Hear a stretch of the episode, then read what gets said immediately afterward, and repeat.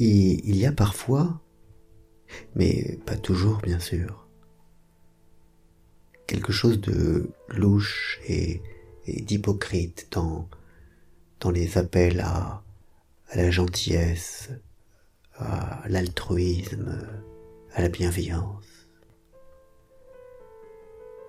Il y a parfois quelque chose de, louche et d'hypocrite parce que ces appels recouvrent en fait une sorte de veulerie, de paresse, de lâcheté, alors que que la vraie bienveillance et le vrai altruisme peuvent être chez ceux qui, ne prétendant à aucun altruisme et, et à aucune gentillesse, font tout simplement bien ce qu'ils ont à faire et, et tracent le chemin et, et créent des choses et agissent sans parler.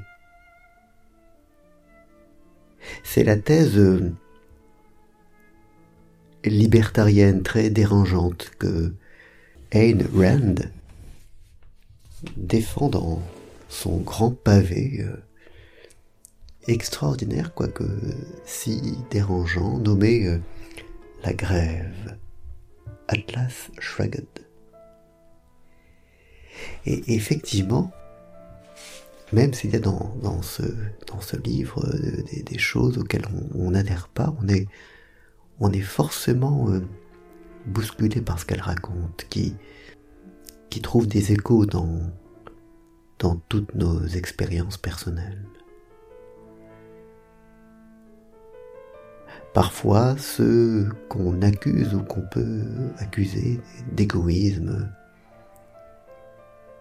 parce qu'ils ne prétendent jamais agir pour le bonheur des autres, sont, ceux qui font le plus avancer les choses.